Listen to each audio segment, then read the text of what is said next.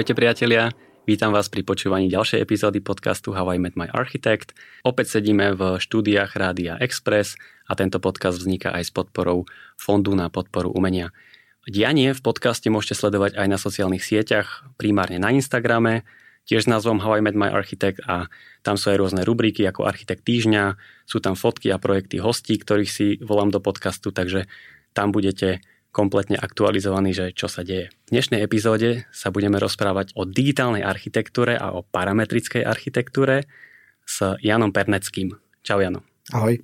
Vieš čo, mám tu k tebe napísaný taký, taký lightový brief a radšej som si ho napísal, aby som to vlastne skomolil kvôli ľuďom, ktorí ťa teda nepoznajú.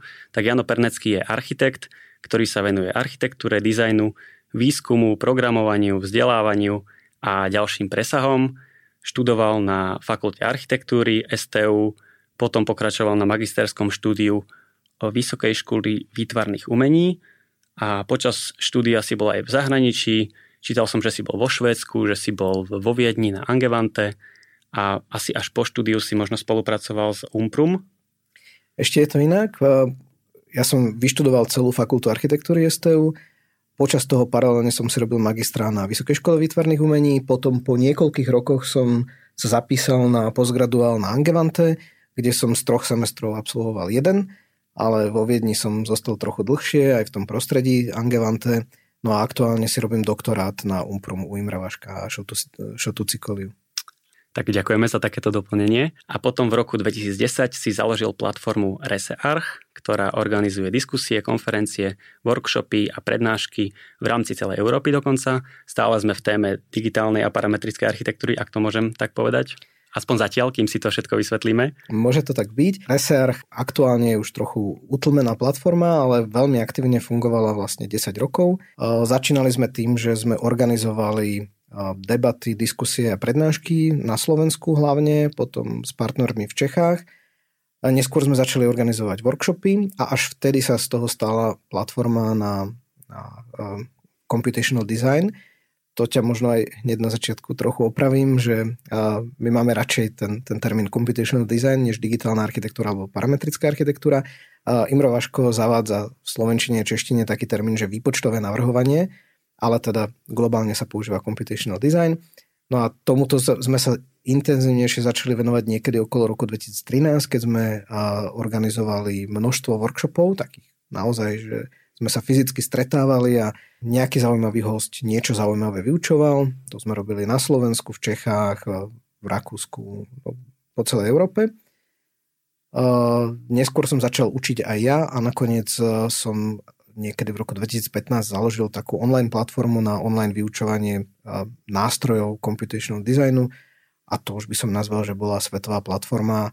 A to je niečo, čo tento rok sa vlastne utlmilo a ukončilo a, a venujem sa iným veciam. No keď som si ja čítal o tebe tieto, tento tvoj životopis, tak som mal potom na konci taký pocit, že ty vlastne združuješ alebo snažíš sa združovať ľudí okolo seba dokonca v tom meritku celej Európy alebo možno aj celého sveta, ktorí sú tak podobne nastavení a za, mm. zaujímajú sa o podobný, dajme tomu, že architektonický smer mm. ako ty. No ja robím niečo podobné ako ty.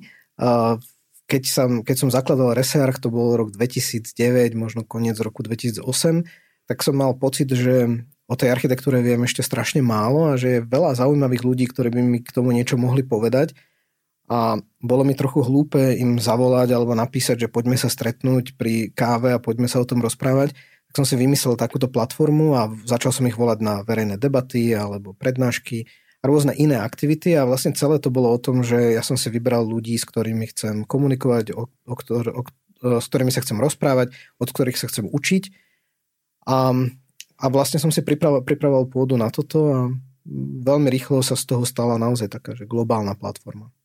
Čiže v súčasnosti už to je možno 11 rokov, keď si vravel, že 2009-2010? No, no, bude to tak, áno. A kam sa to posunulo vlastne za tých 10 rokov? Že našiel si veľké množstvo ľudí? Veľké množstvo ľudí, áno. A dokonca som mal také šťastie, že niektorých som stretol v čase, keď ešte neboli úspešní a slávni, dnes už sú. A čiastočne tomu pomohlo to, že som vlastne mal túto platformu. A čiastočne tomu pomohlo, že som nejaký krátky čas strávil na tej Angevante, kde je proste normálne, že sa tam študenti stretávajú s naozaj významnými, slávnymi ľuďmi A oni sú slávni uh, nie len tak, ale kvôli tomu, že naozaj niečo vedia a dokázali. A uh, tam som si vlastne uvedomil, že nie je dôvod uh, sa na tých ľudí dívať iba z diálky a, a obdivovať ich a čítať o nich, ale že naozaj sa s nimi človek môže stretnúť a rozprávať a uh, ak je pripravený, tak sa s nimi rozpráva nie úplne ako rovný s rovnými, ale minimálne akože tie témy vieme mať spoločné a, a vieme si rozumieť. No a kam sa to posunulo? Veľmi rýchlo, teda alebo polovicu to, tej existencie tých 5 rokov to boli a, naozaj skutočné a, stretávania na, na rôznych workshopoch a podobných aktivitách. Potom sa to trochu zmenilo na tú online platformu, kde ja som veľa vyučoval a, a iní ľudia tiež vyučovali na tej online platforme. To bolo ešte pred dobou, keď Zoom bol bežná vec, um, tak my sme vlastne takéto webináre robili už v tom naj, najintenzívnejšie v roku 2015 a 2016. No a vtedy mi začalo trochu chýbať to, že sa s tými ľuďmi nestretávam osobne, tak sme začali organizovať e, konferenciu, ktorá sa volala Resarch Meetup. Prvú sme spravili úplne na konci roka 2015 v Bratislave, e, v Mičurine, predtým, než ho nadlho zavreli. Tak my sme tam boli asi posledná akcia, ktorá sa tam diala a mali sme tu veľmi slávnych ľudí. Um, spomenul by som Gilsa Recina napríklad, ktorý v tom čase už sa o ňom vedelo, ale dnes je z neho superstar. A vďaka, čom, vďaka tomu, že sme ho tu vtedy mali, tak poznáme sa stále, komunikujeme, rozprávame sa aj, aj o veciach, o architektúre, možno, že sa k tomu aj neskôr dostaneme. No a potom sme tento formát konferencie alebo takého sympózia menej formálneho zopakovali ešte trikrát, čiže nakoniec boli štyri podujatia. Prvé bolo v Bratislave, druhé bolo v Paríži, tretie bolo v Prahe a štvrté bolo opäť v Paríži. Jules Recin je, architekt, ktorý vedie oddelenie design, design v architektúre na UCL Bartlett v Londýne, čiže on je vlastne hlava toho, toho oddelenia, ktoré sa stará o architektúru a on je taký najvýznamnejší e, predstaviteľ smeru, ktorý sa volá diskretná architektúra. A vlastne ja, ja trochu žijem v takej bubline, kde, kde si myslím, že všetci robia to, čo robíme my a, a mám možno iné hviezdy e, v hľadáčiku a to, toto je jeden z takých tých najvýznamnejších ľudí, ktorí dnes robia niečo, čo patrí do tej veľkej skupiny computational design. A Práve, že kľudne to teraz dopovedz všetky tieto no. informácie, lebo ja to vôbec neviem a veľmi rád sa to dozviem. Nie, ale tak eh, áno, Gilles Recin. Eh, určite, keby si si pozrel, keby si si vyhľadal jeho práce, tak určite to poznáš. Mm-hmm. No a keď už si načal niekoľkokrát to computa- computational design, mm, tak poďme si rovno, rovno si poďme povedať, že čo to je. A že možno aj aký je rozdiel, keď spravím ten krok späť mm-hmm. medzi mm-hmm. digitálnou architektúrou mm-hmm. a parametrickou, lebo... Jasné. No, myslím si, že digitálna architektúra, celý ten pojem bol taký pokus, ako zaviesť nejaký termín, hlavne teda v slovenčine a možno v češtine. Myslím si, že sa to nakoniec veľmi neujalo a, a neviem úplne, či v, v angličtine toto niekedy bola naozaj vec. Um, parametrické navrhovanie je, je vlastne inžinierská metóda, ktorú používajú vlastne technické disciplíny na to, aby popísali taký spôsob práce, keď keď navrhujú nejakú technickú súčiastku s tým, že, že sa rozhodnú, že nejaký parameter je možné meniť a oni majú k dispozícii na väčšinou softverový nástroj, ktorý automaticky zmení ten parameter tej súčiastky. Môže si predstaviť ozubené koleso, ktorému vieš nastaviť počet zubov a máš nejaký software, ktorý ti proste nakreslí to ozubené koleso so správnym počtom zubov a so všetkými ostatnými súvisiacimi vecami. To je to parametrické navrhovanie, to je, to je taký ten všeobecne a v architektúre, v architektúre nie je to úplne stabilizované a je takých, že veľa smerov, na ktoré, ktorými sa dá nasekať ten computational design na drobné, ale ja mám rád také delenie, keď, keď hovorím o tom, že computational design je o tom, že používame výpočtové procesy a tým pádom počítače, ale nie je to nutne viazané na tie počítače, ale na procesy, ktoré sa používajú počítačoch. A teraz ide o to, že ako veľmi to používame pri tom navrhovaní a mám predstavujem si niekoľko štádií, ako to robiť. A to najzákladnejšie štádium je, že niečo automatizujeme, to znamená, že potrebuješ nakresliť 100 e, alebo 10 tisíc rovnakých prvkov, tak použiješ počítač na to, aby ti niečo zopakoval 10 tisíc krát a ušetrí ti to čas. A to je to, na čo používame bežne AutoCAD alebo aj mnohé BIM softvery vlastne na toto sú celkom užitočné, že nám skracujú dobu, keď nám trvá niečo navrhnúť. Ale v princípe sa nič nemení na tom dizajne samotnom, nejako sa nemení podstata tej architektúry, je to, je to, je to stále ten istý proces, len je rýchlejší. Druhé štádium je parametrické navrhovanie a to je také, kde celá tá architektúra alebo forma, hmota, objekt sa môže rozdeliť na menšie časti.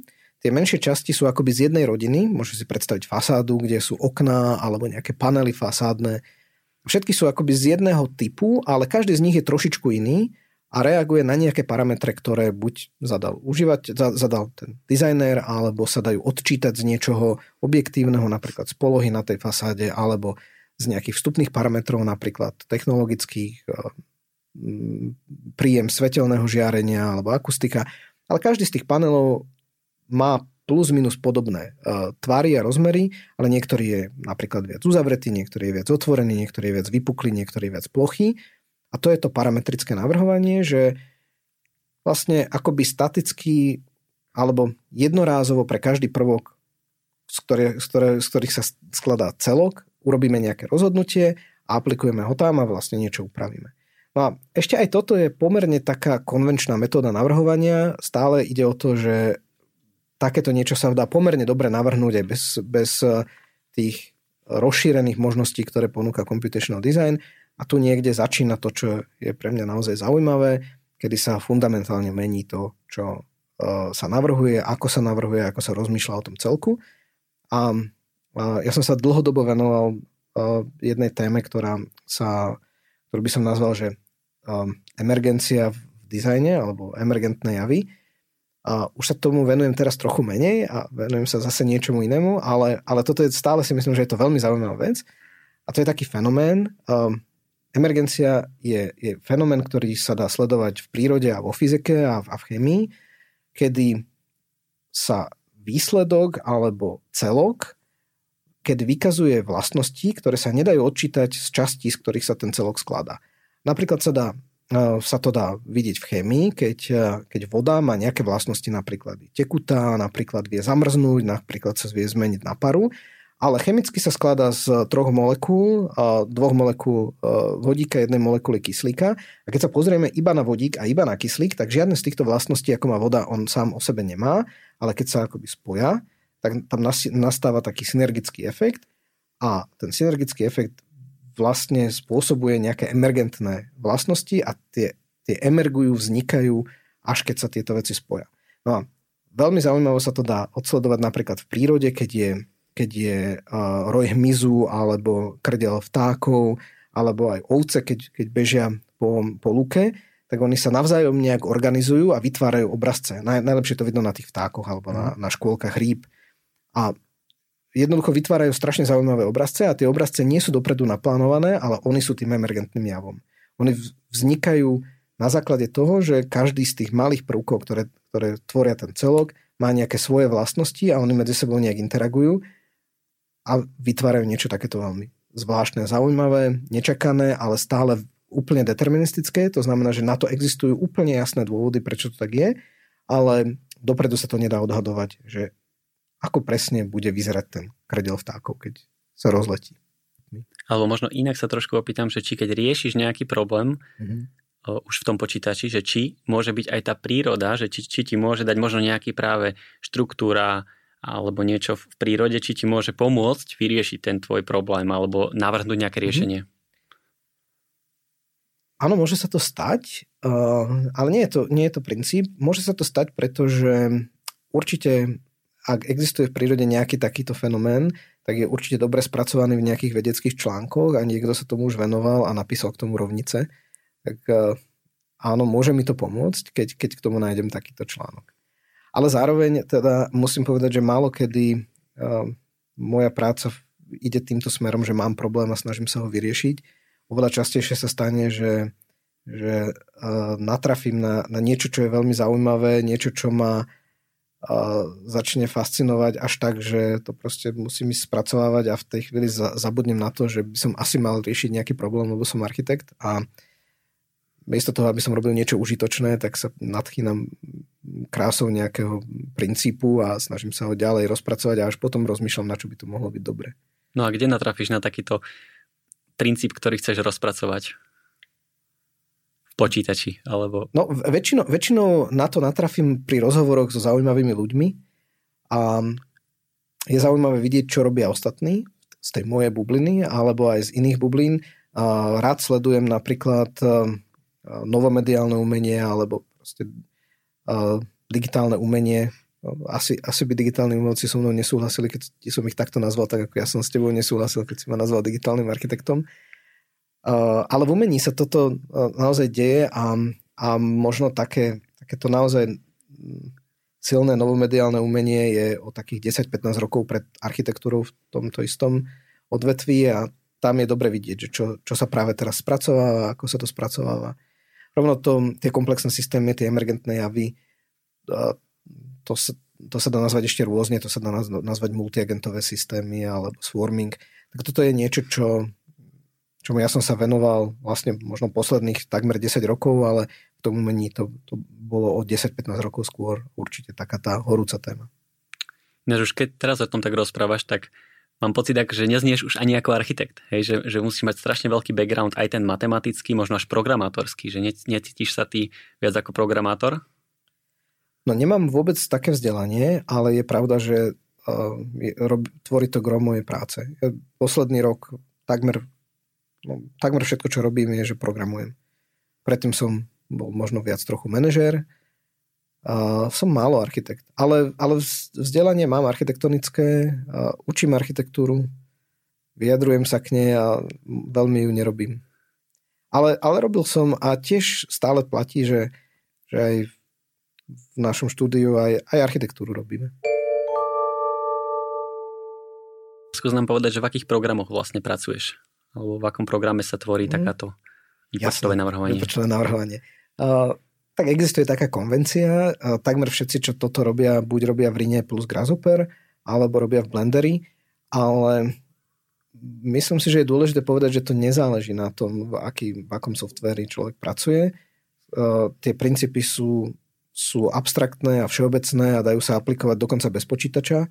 Uh, množstvo vecí sa dá naozaj navrhovať takými spôsobmi, teda v duchu computational designu úplne bez počítača Um, my používame Rhino a Grasshopper.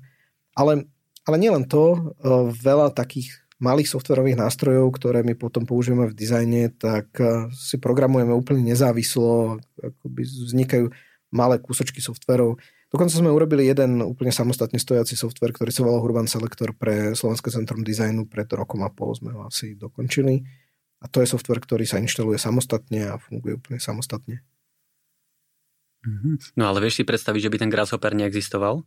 Viem, viem si to úplne bez problémov predstaviť. Grasshopper strašne veľa vecí zjednodušil, um, sprístupnil takéto to parametrické navrhovanie, sprístupnil veľmi širokej verejnosti, veľmi širokému spektru architektov.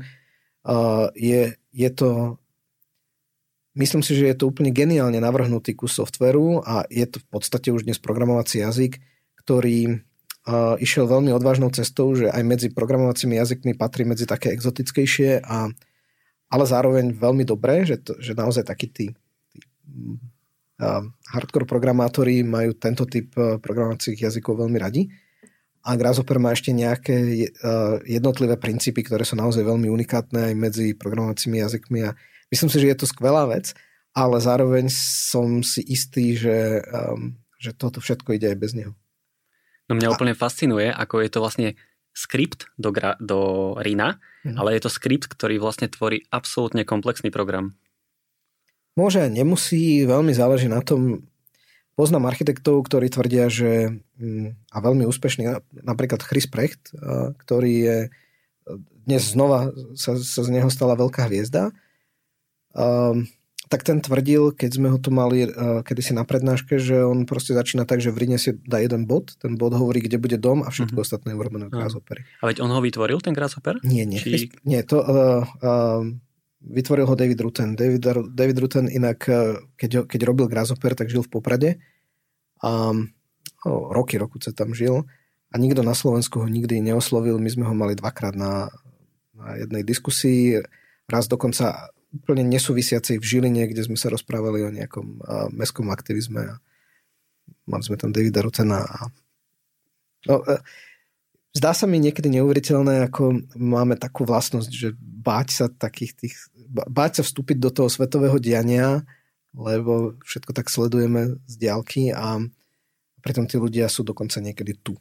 A, a sú prístupní a sú ochotní a, a dá sa s nimi hovoriť. No tá tvoja scéna aj na Slovensku by som tak si odvážil typnúť, že je veľmi malá, preto ty si mhm. vlastne odkázaný na tú celosvetovú alebo celoeurópsku komunikáciu. A... Ale aj keby som nebol, tak by ma to zaujímalo, lebo by som si vybral ľudí, ktorí robia zaujímavé veci a, a komunikoval by som s nimi. Asi by som sa o toto pokúšal, aj keby som robil možno niečo iné. A keď sa pýta, že čo sú vstupy a čo sú výstupy, um, jeden z, z prvých, ak nie úplne prvý workshop, ktorý sme urobili, bol s, s ľuďmi zo skupiny Codate, a s Andreom Gracianom a Alessiom Eriolim z Talianska. Oni sú veľmi významní predstavitelia uh, computational, computational designu a ten workshop sa nazýval Control Shift. A je to presne o tom, že teda nie len, že sú to dve tlačítka na klávesnici, ale je to o tom, že, sa, že je to posun uh, kontroly nad niečím.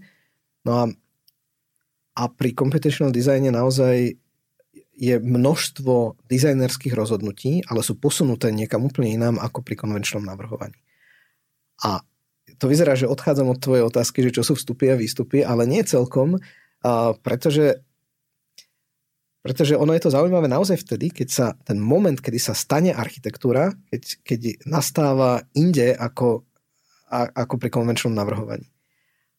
A ten postup je taký, že my si vlastne navrhujeme nejaké abstraktné malé stroje, ktoré nám vedia vyriešiť ľubovoľnú situáciu a vstupy do toho sú tie ľubovoľné situácie a tých strojov máme za sebou niekoľko, vedľa seba niekoľko, to sú algoritmy, softvery, na konci nám to niečo dá.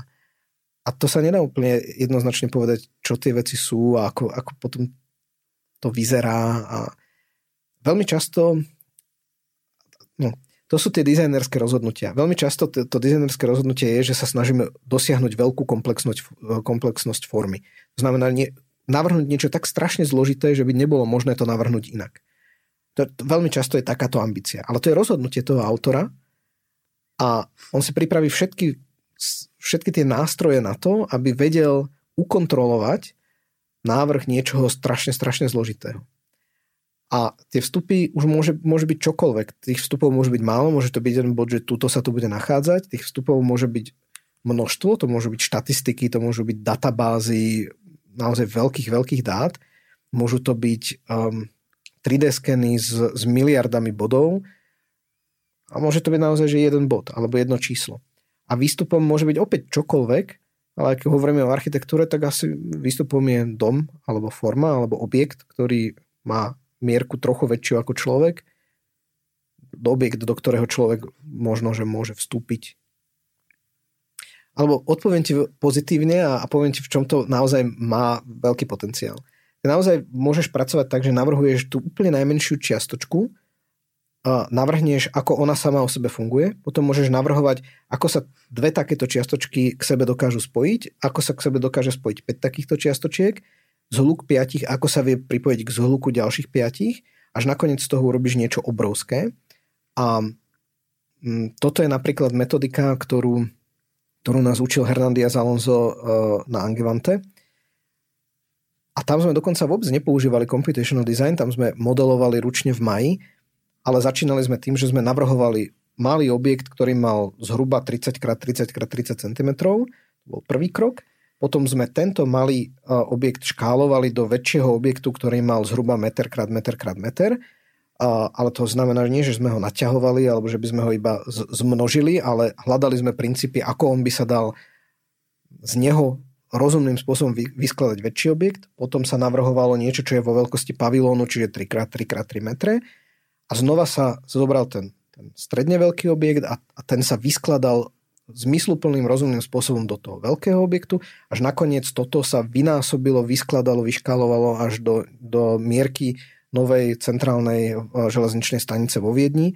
A celé to začalo maličkým objektom, ktorý ako, ako objekt bol navrhovaný ako lampa. A Čiže to je, to je vlastne úplne opačný prístup, ako napríklad nás učili na škole, že sa začína od jednoduchšieho a ide sa k zložitejšiemu, že sa urobí najprv nejaký veľký návrh nejakého veľkého objemu, ktorý sa potom rafinuje a skonkretňuje. Toto je úplne opačný postup. No a na toto je, je perfektný computational design, pretože my vlastne máme celú konštrukčnú históriu, dokážeme mať, to znamená, že, že vieme každý krok toho, toho formovania, toho výsledku si vieme akoby zapísať a keď zmeníme v prvom kroku nejakú, nejakú jednu vstupnú vec, jeden vstupný parameter, tak on sa vlastne prejaví, odpropaguje sa vo všetkých ďalších krokoch. Čiže my naozaj vieme navrhnúť a algoritmizovať tento postup, že navrhneme maličkú vec, potom ako sa tá vec agreguje k sebe alebo zmnožuje a škáluje v nejaké, do nejakej mierky, potom tá mierka, ako sa škáluje zase vyššie a tá mierka, ako sa škáluje niekam ďalej. No a výsledok je taký, že, že celý ten, tá výsledná, ten výsledný objekt má všade rovnaký detail, ten detail je naozaj maličký, je spracovaný, je deterministický, vieme prečo tam je, vieme, že stále dobre funguje a vieme navrhnúť do, do ohromných detailov nejakú veľkú vec. A ešte, keď sú tie, tie metódy, ako sa to škáluje a k sebe skladá, keď sú zložité a neštandardné, tak ešte aj tá výsledná forma môže byť zložitá a neštandardná. A toto napríklad vidíme v prírode, keď neviem, napríklad korály rastú tak, že jeden nejak narastie a na ňom ten odumrie, mineralizuje, na ňom narastie ďalší, tak proste je relatívne nasadený na tom druhom. Čiže výsledkami nemusia byť budovy, ktoré sú, ktoré sú obrazom tých tehál, z ktorých je to postavené, alebo panelov, ale, ale sú obrazom tých maličkých prvkov, z ktorých sú narastené. Rast je ďalšia taká vec, ktorá sa používa, taký termín. Existuje napríklad v rámci celého svetového meritka teraz nejaké súčasné trendy, ktoré, alebo také najaktuálnejšie a horúce témy, ktoré toto výpočtové navrhovanie teraz rieši? Áno, áno, sú. A, a to je ten dôvod, ja som to naznačil, že som sa tomu, tej emergentnosti a komplexným systémom venoval pomerne dlho a že už sa im až tak veľmi nevenujem. A jeden z tých dôvodov je, že um, napriek tomu, že si myslím, že toto stále má obrovský potenciál, ale venovali sme sa tomu už dosť dlho a nepodarilo sa nám to niekam výrazne posunúť. Um, a to je jeden dôvod, že prečo som sa tomu prestal venovať. Druhý dôvod je, že to teraz prevalcovala úplne nová agenda. A, a teraz to, čo je naozaj to najhorúcejšie, je, je a, nazýva sa to diskrétna architektúra alebo, alebo diskrétny design. To je presne to, čo sa robí na UCL Bartlett, čo, čo hlavným predstaviteľom je, je Gilles Recin, a teóriu k tomu píše Mario Karpo, ale zďaleka oni nie sú jediní, kto sa tomu venuje. Naozaj sa toto rieši teraz po celom svete na, na tých významných univerzitách. A ide o to, že, um, že je to nejaký taký medzikrok medzi tým prefabrikovaným dizajnom, ktorý vznikol v, modern, v modernizme v 20. storočí, kde vlastne platilo to, že z nejakého malého počtu unifikovaných prvkov, napríklad panelov alebo tehál sa dalo postaviť veľké množstvo rôznych domov, napríklad panelákov alebo rodinných domov. To bola, to bola prefabrikácia a, a tá sa pomerne vyčerpala aj, aj tematicky, aj formálne, aj, aj akoby už nezodpoveda úplne dnešnej dobe. Potom prišlo, prišiel computational design niekedy na konci 20. storočia a na začiatku 0. rokov to vyzeralo, že že cesta bude 3D tlač a, a digitálna fabrikácia rôznymi CNC frézami a laserami, kde vlastne vieme urobiť úplne opačný proces, že prefabrikujeme, dopredu si vyrobíme prvky, kde každý bude trošku iný a budú sa dať vyskladať jedným konkrétnym spôsobom a urobia nám jednu konkrétnu vec. To znamená, že môžeme mať, um, a môžete si to predstaviť ako detskú skladačku, že niečo do seba nejak zapadá a každý ten dielik je unikátny, špeciálny, presne taký, ako práve na tom mieste potrebuje byť. Pucle. Áno, ale také priestorové, kde ešte každý dielik môžeš vypočítať, ako má mať pevnosť, či má byť priesvitný, či má svietiť, či má cez neho tiec voda a proste z takéhoto vyskladaš nejaký veľký celok. V tomto je perfektný Mark Fornes, má takú značku The Very Many a, vyrába pavilóny, ktoré sú úžasné, krásne. Už 20 rokov minimálne to robí. No ale toto tiež, najprv to vyzeralo, že to je presne to, čo sa teraz bude diať, lebo môžeme mať masovú kustomizáciu, každý si môže navrhnúť vlastnú vec, ktorá je unikátna, skladá sa z 10 tisíc unikátnych dielikov, z 10 tisíc unikátnych dielikov sa dá jedna konkrétna vec postaviť No a nakoniec sa ukázalo, že ani toto nie je úplne dobrá cesta, lebo e, nie je to až také efektívne a, a možno, že to ľudia až tak veľmi nechcú. Tak, e, tak vlastne Recin prišiel s takou teóriou, že e, on je zaujímavý tým, že napája svoje teórie na, na tie existujúce teórie, čiže akoby je, je veľmi pevný v tom, čo hovorí. Odkazuje sa na, na Petra Eisenmana a, a referuje na na Misa alebo Corbisiera, zaujímavého čítať a počúvať. No a on hovorí o tom, že tak ako Eisenman hovorí, že nikdy sme neboli ešte moderní, modernizmus ešte nikdy nebol, tak, um, tak Recin hovorí, že, že digi, ešte nikdy sme neboli digitálni a on hovorí vlastne o tom, že, že túto masovú kustomizáciu vlastne nikto nechce a že to nie je efektívna vec. Ale naopak to, čo je efektívne a zaujímavé urobiť, je, že sa navrhnú späť k tomu modernizmu tie prefabrikované moduly, ktoré ale budú tak múdro navrhnuté, že nám ovplyvňa, ako sa z nich vyskladáva ten celok. Čiže to sú akoby veľmi sofistikované tvary panelov alebo iných priestorových prvkov, z ktorých sa dá vyskladať možno nie všetko, ale, ale oni určujú, čo sa z nich dá vyskladať a vyskladáva sa to veľmi rozumným spôsobom. A, a to, čo na, na čom to on demonstruje, je napríklad také, že vymyslel panel, ktorý má zhruba 3 metre na výšku, meter na šírku a je to kosodlžník. To znamená, že má, že má skosené, že, že má šikmé hornú a dolnú takové tie kratšie hrany. Keď ich dáš k sebe, tak to urobí takú šípku, ale zároveň oni sa dajú zalomiť a keď sa správne za, zalomia, teda akoby uložia voči sebe v pôdorysne pod uhlom, tak uh, urobia rovinu nad sebou alebo respektíve nachystajú nachystajú také pripojenie, aby sa dali opačne tie panely k tomu vložiť. A jednoducho vo výsledku sa z toho dá vyskladať um, čokoľvek pre, pre dom. Môže to, mať, môže to byť podlaha, môže to byť strop, môže to byť stena, môže to byť nejaká šikmina. Ten dom vyzerá skoro normálne, ale nie úplne, pretože ten, ten základný modul, z, ktorej, z ktorého skladá, veľmi určuje, a, aký je ten celok. No. A toto je toto on nazýva diskrétnou architektúrou. Diskrétna preto, lebo vlastne sa skladá z nejakých diskrétnych častí, nejakých dobre oddeliteľných častí, modulov. A celé je to o tom, ako sú tie moduly navrhnuté a ako sa oni k sebe vedia skladať, agregovať a čo robia ako celok. A ono to veľmi ovplyvní, čo tá architektúra je. Je to naozaj také, že to, že to mení podstatu tej architektúry. To znamená, že to nie je, to nie je nejaká technológia, ktorou by sa mohli dať navrhovať nejaké už dopredu nakreslené rukou nakreslené domy, ale to, je, to naozaj vstupuje do toho návrhového procesu, čo ten dom je.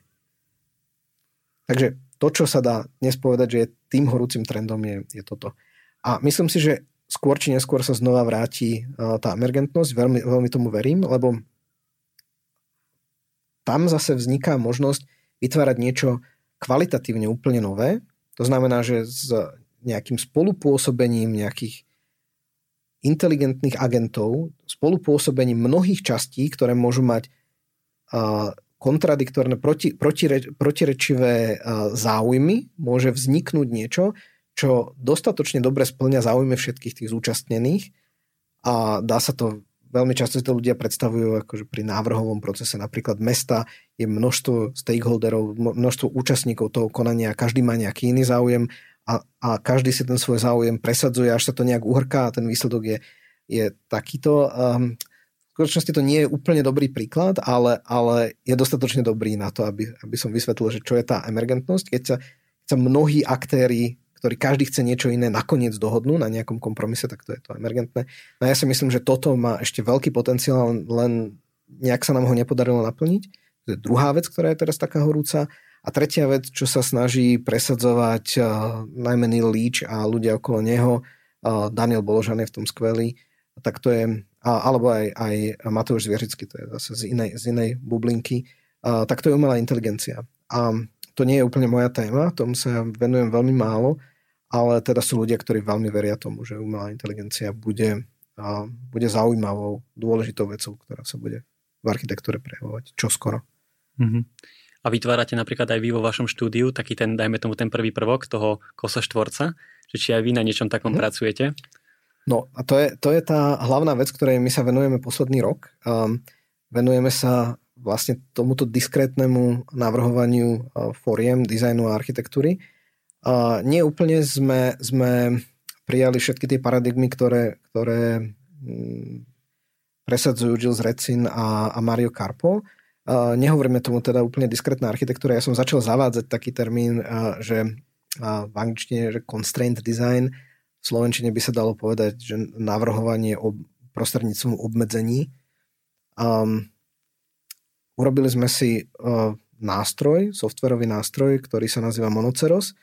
Ten sme publikovali niekedy v januári tohoto roka. Veľmi rýchlo sa začal používať vlastne na univerzitách po celom svete. Takže my sa, celé to začalo ako taký náš interný výskumný projekt minulý rok s internami, ktorých sme mali, stážistami, ktorí, ktorí sme mali v štúdiu, štúdiu Subdigital, my sme to vlastne celý čas nepovedali. Tak sme si vyrob, vy, vyvinuli nejakú metodiku navrhovania. Tá metodika spočíva v tom, že akoby na začiatku, keď máš prázdny papier, v našom prípade prázdny file, prázdny súbor, tak akoby je možné všetko a potom si postupne pridávaš rôzne a rôzne obmedzenia a pridávaš ich zmysluplným spôsobom až, a pridávaš ich až dovtedy, keď ti zo všetkých možných nekonečne veľa riešení zostáva jedno jediné možné, lebo všetky ostatné sú tými obmedzeniami vylúčené. A, a toto je taký akože všeobecnejší termín ako tá diskrétna architektúra. Diskrétna architektúra je súčasťou tohoto constraint designu a máme urobený teda softwarový nástroj, ktorý sa nazýva Monoceros, ktorý umožňuje vlastne navrhovať uh, veľké zložité priestorové uh, agregáty zo skupenia z takýchto modulov, malých modulov, ktoré sú vlastne tiež priestorové prvky, navrhujeme ich tvár, navrhujeme ich vlastnosti a zároveň navrhujeme, ako sa oni medzi sebou vedia spájať. Dovolujeme, niektorým dovolíme sa spojiť, niektorým nedovolíme sa spojiť. Predstav si to ako Lego napríklad. Niektoré prvky sa k sebe dajú pripojiť, ale do boku, kde je to hladké, tak tam nevieš mm-hmm. nič pripojiť. No a vlastne tento monoceros je, je taká sada nástrojov, ako, ako takéto niečo aplikovať, ako vyrobiť taký zložitý agregát z takýchto modulov, tak, aby dával celý čas zmysel. A celé to, toto spada do tej väčšej agendy toho constraint designu. A to je tiež nejaký skript do Rhinocerosu? Áno, áno, aktuálne je to, je to voľne dostupné, dá sa to stiahnuť, doinštalovať do Grasshopperu. Je, napísal som k tomu veľmi dlhú dokumentáciu, dá sa vidieť dokonca zdrojový kód, čiže je to open source. Robili sme na to množstvo workshopov, tutoriálov, učil som to kade tade po univerzitách v, v Európe. A, a asi ešte teda aj viacerí budeme. A boli sme na nejakých svetových konferenciách s tým, s kolegami, tak áno, je, je, je to voľne dostupný software a snažíme sa teda ho a, a plus, software plus metodika a snažíme sa ho teraz mm, dostať do sveta. A ako a, dlho ste ho vlastne vyvíjali? No, um, programovali sme ho dvaja. V Subdigital je, máme excelentného programátora, kognitívneho vedca Jana Tota, ktorý urobil taký ten hlavný engine, ktorý, ktorý vlastne počíta tie, tie veci a ja som k tomu pripravoval viacero verzií vlastne takých tých architektonických softverových nástrojov, preto hovorím, že ja hlavne teraz programujem. Začali sme takto pred rokom 1. júla 2020 s tým, že sme mali štyroch stážistov, ktorí vlastne po týždni dvoch už začali používať prvý softverový prototyp a začali navrhovať množstvo vecí. Na konci leta sme mali hotový m, taký prvý, prvú verziu nástroja, ktorý oni používali. No a potom prišli tie tvrdé lockdowny a všetci sme sa stiahli na home office a na, na tom dlhom home office ja som urobil takú verejnú verziu, nazvali sme to Monoceros a polke januára sa to publikovalo, vo februári som už bol na obhajobách na, na TU Berlin, kde to študenti používali a vlastne odtedy sa to používa. A je teda ambícia aj s týmto softverom navrhovať reálne architektúru? Alebo... A to sa aj deje, áno. áno to sa aj deje. určite to robia študenti na, tých, na týchto školách, navrhujú tým bytové domy celkom úspešne som videl, ako navrhovali. Áno, a ty keď sa zaoberáš takýmto úplne iným odvetvím tej architektúry, tak aký máš ty názor na takú tú, povedzme, že tradičnejšiu architektúru, ktorú robí, dajme tomu, Kolhás alebo Cumtor a títo bardi? No a teraz si dal do jednej vety Kolhasa a Cumtora, čo by som asi nerobil, lebo to sú úplne odlišní architekti. Ale tiež sa do vysokej miery zaoberajú teóriou architektúry. No, Kolhas sa ňou určite zaoberá, Cumtor neviem, vlastne Cumtora takmer vôbec nesledujem, lebo je to úplne mimo môjho záujmu. Um, a podľa mňa to veľmi dobre uh, demonstruje napríklad Peter Eisenman. Existuje také, také video, bola taká spoločná debata, prednáška medzi Eisenmanom a, a Jacques Herzogom, uh, Herzog de Meuron. A tam vlastne Eisenman celý čas mu vysvetľuje Herzogovi, že že vy ste tí fenomenológovia, ktorí robia tie, tie domy tak, že keď tam človek vstúpi, tak ich musí zažiť tak, že ich precíti a že má z toho nejaké pocity. Kdežto on, Eisenman, navrhuje tie domy tak, že sú že to sú také, že kogníciou, kognitívne ich treba vnímať, akoby rozumom ich pochopiť a že je to, že je to stále akoby veľmi silný zážitok, ale že to je, že to je rozumové. A naozaj u toho Eisenmana vidno, že on všetky tie veci navrhuje tak, že sú v nejakom historickom kontexte, že reagujú na nejaké iné architektúry. A, a toto presne robí Kolhás, že Kolhás si vystaviava veci na veľmi prísnych uh, výskumoch a teóriách a potom všetky tie veci, ktoré postaví, sú vnútorne strašne pevné a stávajú sa kanonickými prirodzene. A to, to je zase akoby od Eisenmana také delenie, keď on hovorí o tom, že že čo je stavanie, stavba, kedy je tu už architektúra, kedy sa to stáva kritickou architektúrou, kedy e, je to dokonca kanonická architektúra. On hovorí, že, že stavba je stavba a architektúra je to vtedy, keď, keď tá vec necháva stopu v spoločnosti. To znamená, že ideš okolo tej budovy a, a nejaký vplyv na teba má, napríklad sa celé to okolie podľa nej riadi alebo organizuje, nastavuje nejaké pravidlá, ako, ako to prostredie funguje tak vtedy to už je architektúra, keď proste necháva stopu v tej spoločnosti. A potom je kritická architektúra a to je taká, ktorá necháva stopu v disciplíne. To znamená, že, že nejak funguje v tom reťazci historickom, reaguje na niečo, čo, čo je v minulosti, čo bolo v minulosti, ne, nejak to interpretuje, ne, nejak s tým pracuje a je pripravená byť vlastne súčasťou toho reťazca a je pripravená na to, aby, aby v budúcnosti sa na ňu reagovalo nejakým spôsobom a ten spôsob môže byť ľubovoľný, môže byť taký, že že následovníci niečo na tej stavbe obdivujú a, a tým pádom na tej architektúre tým pádom to mm, ďalej spracovávajú vo svojich dielách alebo naopak sa to snažia čo najviac poprieť. Tie vývojové etapy mm, sú také, že, že tie tesne po sebe nasledujúce sa, sa nejak vylučujú a každá druhá potom referuje na tú, na tú pred ňou. A, no a potom sú kanonické stavby alebo architektúry a to sú také, ktoré určujú, že čo to je ten kánon, čo to je tá vec a takých je podľa Eisenmana vlastne vždy v histórii hrozne málo alebo v každom období ich je hrozne málo, do 10 povedzme.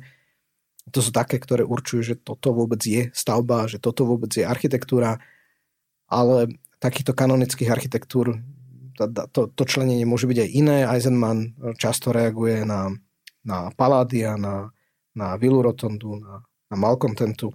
Nakoniec, veď u um, Corbusiera Colin Rowe vlastne hovorí, že Corbusier spracováva tieto paládiové vily minimálne vo fasádach alebo v, priestor, v, v pôdorysných layoutoch, že to, to je všetko Villa Rotonda alebo, alebo Malcontenta. Že to sú tie kanonické architektúry, ktoré proste nastavujú kánon, že toto je to stavanie, tak toto vôbec je architektúra to je inak zaujímavé, že s týmto mal napríklad Los problém, keď on prišiel s tými stavbami, ktoré boli úplne bez ornamentu. Dnes, dnes to tak nevyzerá, ale uh, mal problém s tým, že vlastne ľudia ani nevedeli, že to, čo postavil, či to vôbec je dom, že či to nie je nejaké, nejaká iba kulisa, ktorú zhodia, alebo nejaké lešenie a za tým ten dom už naozaj bude, lebo to proste, ale že je to nehotové, ako by vôbec nespadal do toho kanonu a potom vyrobil ten kanon. No a ja si myslím, že, že Kolhas proste robí kanonické architektúry. To sú tie, ktoré určujú, čo tá architektúra je a mm, minimálne z konca 20. a začiatku 20. Storo- 21. storočia to, čo pretrvá na dlho, tak to určite je kolhás. No a teraz trošku z takej komerčnejšej sféry, Povedz. vlastne vášho štúdia, že ja som zachytil z jedno z takých posledných zadaní, ktoré ste mali, Eurové a Tower, tak tam ste robili čo? Videl som taký veľký fyzický model, ktorý tak pekne svietil. Uh-huh. To je, začnem trošku zase zo širšia. A naše štúdio Subdigital sme založili s Tomášom Toltom niekedy v roku 2016, myslím si.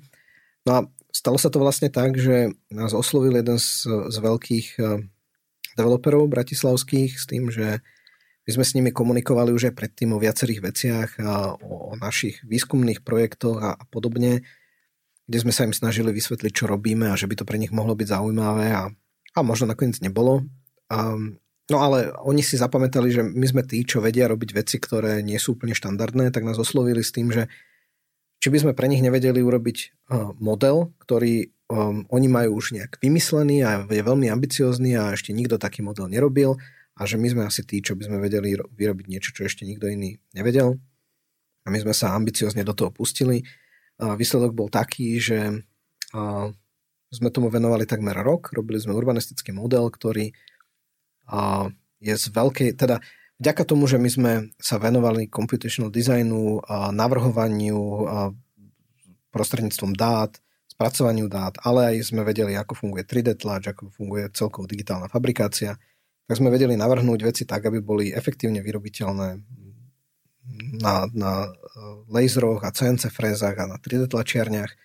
Plus sme mali nejaké dizajnerské ambície, tak sme proste navrhli model, ktorý nevyzerá ako bežný model, a model, ktorý má v sebe softwarový engine, ktorý sme programovali úplne od nuly sami a preto nám to aj tak dlho trvalo a, a teraz majú model, ktorý leží na, na troch obrazovkách veľkých s vysokým rozlíšením, kde beží animácia, je možné zapínať 175 rôznych hladín, ktoré sa v reálnom čase animujú a na niečo reagujú a všetko sme to vlastne spracovávali takým tým efektívnym spôsobom, keď som na začiatku hovoril, že ako sa ten computational design dá, dá riešiť, tak sme niekedy, niekde medzi tou automatizáciou a tou parametrizáciou.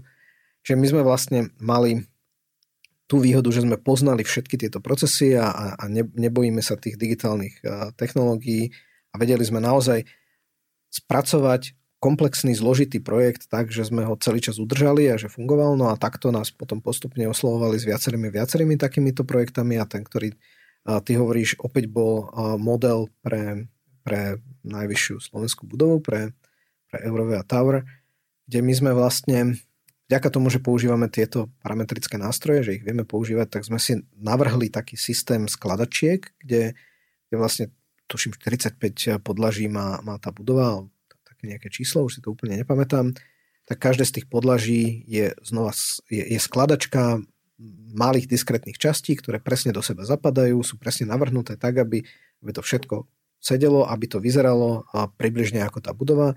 My radšej než model tomu hovoríme, že je to socha tej budovy. Vlastne tí developeri si to prijali za svoje tiež, tiež hovoria, že majú sochu toho mrakodrapu. No a ono to vo vnútri svieti a programovali sme si k tomu aj ten engine, ktorý generuje animácie, tam je nejakých asi 30-40 animácií, ktoré sa v reálnom čase generujú. Robili sme k tomu dokonca ten hardware, um, ktorý, ktorý riadi tie animácie. A výsledok je taký, že, že celá tá vec sa skladá asi z 3500 unikátnych uh, prvkov, ktoré boli digitálne vyrobené, čo má obrovskú výhodu, lebo je to vyrobené úplne presne, čiže my sme mohli ísť na, na presnosť pod milimeter. Všetky tie veci do seba zapadajú a dajú sa, dajú sa poskladať a je to vlastne celá jedna taká veľká skladačka. A kde sa dá tento model vidieť? Teraz sa dá vidieť v Riverparku a v showroome JTRE a vidno to cez, cez výklad. Mm-hmm. Aj sa dá vojsť, ale večer to vidno cez výklad. A môže sa niekedy stať, že vy vlastne nesplníte to zadanie? Lebo keď ste niekto, kto, že nikto to nikdy doteraz nerobil, vy máte nejaké zadanie, máte na to nejaký čas, ale nikde nie je napísané, že sa to podarí. No. Môže, sa to, môže sa to stať. Uh, veľmi dlho vyrokovávame zmluvy s klientami a, a toto tam naozaj chceme mať ošetrené. Zatiaľ sa nám to nestalo. Ale, ale napríklad na, tomto, na tejto veži je zaujímavé, že za nami prišiel, prišiel klient s tým, že potrebujú hologram. A že čím vieme vyrobiť hologram. A my sme im vysvetlovali, že hologram neexistuje, že to je sci-fi. Ale bolo to trochu ťažké, lebo my sme im ten, hneď pred tým projektom, čo sme pre nich robili, tak to bol hologram a už potom bolo ťažké im povedať, že ten hologram ne, neexistuje, ale tak sme im navrhli proste inú vec, že hologram vám nevieme urobiť, ale vieme vám spraviť nie, takúto sochu a bude zaujímavá a uvidíte, že bude to dobré. A tak mm-hmm. sa im to páčilo, čiže nakoniec sme im nedali to, čo v prvom kole chceli, ale zároveň my sa snažíme aj mať s, s klientami čo najtransparentnejšie vzťahy a my ich aj pozývame k nám často aj v tom procese. Boli pri tom. Takže videli, čo robíme. Nemalo by to byť nikdy nakoniec prekvapenie a aj keď máme nejaký typ problému, tak mali sme teda uh, väčšinou šťastie na klientov a keď sme mali nejaký problém, tak, uh, tak sme sa im nebáli o tom povedať hneď, keď ten problém vznikol. Nikdy to neboli nejaké zásadné problémy, ale oni boli skvelí v tom, že sa, sa snažili s nami uh, v spolupráci hľadať riešenie. Čo dáva veľký zmysel, lebo oni niečo potrebovali, aby bolo urobené, my sme potrebovali, aby to bolo urobené, tak sme si vychádzali v ústrety, aby to naozaj urobené bolo. Mm-hmm. A bude sa dať niekedy urobiť hologram? to ja neviem. to ja naozaj neviem. No dobre, tak touto témou tohto hologramu, takouto neukončenou, sa my blížime trošku k záveru, ale ešte no. tu máme pravidelnú rubriku, ktorá už nebude o digitálnej architektúre a výpočtovom navrhovaní. Takže poďme na to aký je tvoj najobľúbenejší neúspech? No ja som vedel, že sa ma to budeš pýtať a ja sa ťa opýtam naspäť. Čo to znamená obľúbený neúspech? Neúspech som, buď, buď niečo zlyhalo a potom by to asi nemalo byť moje obľúbené, lebo to by som tak asi to sa tak... tešil z, z, z niečoho zlého, alebo to potom nebol neúspech. Tak naprvu je to takéto klíše, ja viem. Že, že čo ťa posunulo vlastne ďalej. Vieš, že neúspech, ktorý fakt ťa posunul niekam ďalej a naozaj si ho pamätáš. No dobre, uh, po, možno, že to ešte trochu inak uchopím. Um, je jeden veľký projekt, na ktorý som veľmi hrdý uh, a mnohí ho považujú za neúspech a ja nie, ak to teda takto môžem uh, obrátiť a to je, to je Biennale 2012, uh, kde som mal tú možnosť pripravovať uh, s mnohými, mnohými ďalšími ľuďmi asi s 80 členným tímom Slovenskú a Českú expozíciu na, na Bienálnej architektúry. A, a to zostalo trochu nepochopené, ale myslím si, že ten projekt bol vyšiel za, za tých okolností, ktoré tam boli, ale aj objektívne vyšiel veľmi zaujímavo. Vznikla aj, myslím si, že zaujímavá inštalácia a čo ale sa podarilo, ten projekt spojil množstvo ľudí a iniciatív a zoskupení, ktoré sa aspoň nejak z diálky venovali architektúre a reflektovali ju. A to snad doteraz tie, tie spolupráce existujú a podnetilo to množstvo ďalších veľmi zaujímavých vecí. No a v čom sa ten projekt nepodaril? Ten projekt bol veľmi ambiciózny v tom, že očakával nejaké technologické možnosti, ktoré v tom čase ani dnes ešte vlastne nie sú úplne možné, tak proste bol založený na, na rozšírenej realite, ktorá v tom čase nevyzerala dostatočne dobre. Ale napriek tomu tam bola, napriek tomu fungovala, ale mnohých ľudí to sklamalo a, a mali pocit, že toto nie je tá výstava, ktorú by chceli, aby, aby tam bola za ich krajinu. No, tak v, tom, v tomto to bol neúspech tak kľudne, akože keď už si to načal túto tému, tak môžeš to ešte trochu dopovedať, že ako tá výstava vlastne vyzerala. Ja teda viem, ako vyzerala. Tá výstava vyzerala tak, že ten československý pavilón v Giardini v Benátkach zostal úplne prázdny.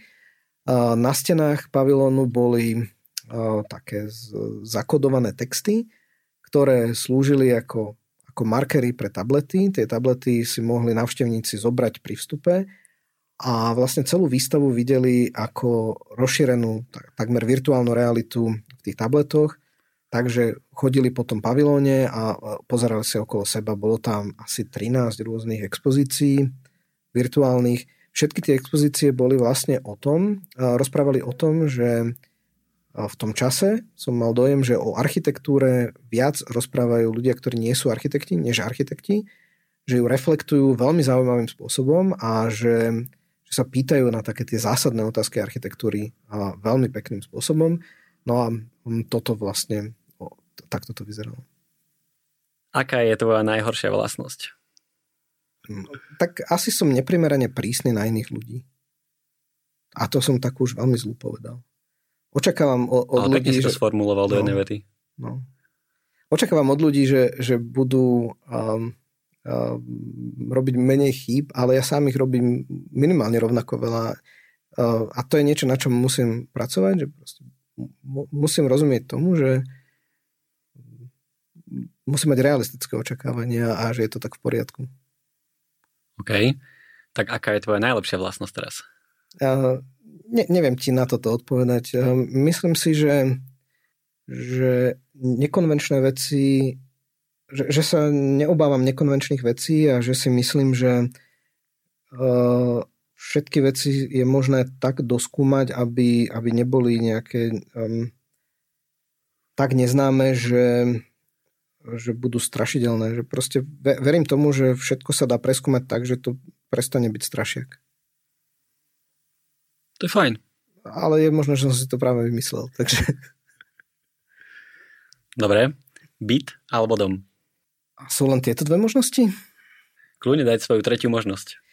No, aby som bol verný tej predchádzajúcej odpovedi, tak si myslím, že, že nemusia veci zo, zo, spadať do týchto konvenčných kategórií a predsa existujú množstva hybridov medzi tým a môžeš mať byť so záhradou, to je celkom fajn. To môžeš, ale že či preferuješ niečo z tohto tu, z týchto dvoch základných Z kategórií. týchto dvoch základných asi preferujem byt. A tak poďme teraz dve otázočky mimo architektúry. Dobre. Aké je tvoje najobľúbenejšie jedlo? Ja mám rád jedlá, ktoré sú pestré. To znamená, a môže to byť čokoľvek, zase ti nedám nič konkrétne. A poviem ti napríklad, čo nemám rád. Nemám rád brinzové halušky, lebo v každom súste sú rovnaké. Dobre, a teraz už naozaj úplne posledná otázka na záver, ale som si istý, že na ňu nejaký názor máš. A to je, že architekti a čierne oblečenie. Ty dneska nie si v čiernom, To som ti urobil na, na to, schvál. máš na to nejaký názor? Že chodíš To- v čiernom? To som ti urobil na schvál, väčšinou chodím v čiernom, dnes som celý v bielom alebo svetlom. Um, vedel som, že sa ma tu budeš pýtať. Uh, mám na to názor. A myslím si, uh, je, budem špekulovať. Um, oblečenie má svoju konštrukciu a módni návrhári alebo aj krajčíri uh, rozumejú tomu oblečeniu po konštrukčnej stránke. Oni vedia, kam dávajú švy, vedia, aké veľké a diely môžu použiť, ako tam musí byť tá, tá tkanina smerovaná, aby nejak, nejak fungovala konštrukčne. A my architekti rozumieme tomu, že čo je konštrukcia, ale rozumieme tomu inak. My vnímame veci tektonicky, vnímame veci ako veľké objemy, ktoré robia nejaké veľké tvary a majú k sebe nejaký vzťah. No a preto si myslím, že, že sa ako architekti dívame na oblečenie iným spôsobom, ale vnímame ho. Je to tiež nejaký dizajn, nejaká estetika, ktorú vnímame aktívne a vyhľadávame také, ktoré sa podobajú tej, tej architektonickej tektonike. To znamená, že majú nejaké veľké, veľké časti, ktoré sú dobre odvnímateľné. Vieš, čo je ruka, vieš, čo je, vieš, kam sa dáva noha, že to nemá nejaké také zvláštne konštrukčné detaily, ako by napríklad hľadali mody návrhári. A teraz, že prečo čierne? Toto celé ešte môže nejak fungovať so, so štruktúrou alebo, alebo textúrou na, na tom materiáli.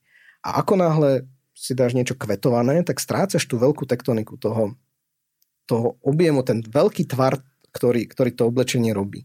Preto je potrebné, aby to bola jednoduchá a jednofarebná vec. Mhm. A teraz, keď už máš k dispozícii len jednu farbu, tak akú prečo si vyberieš?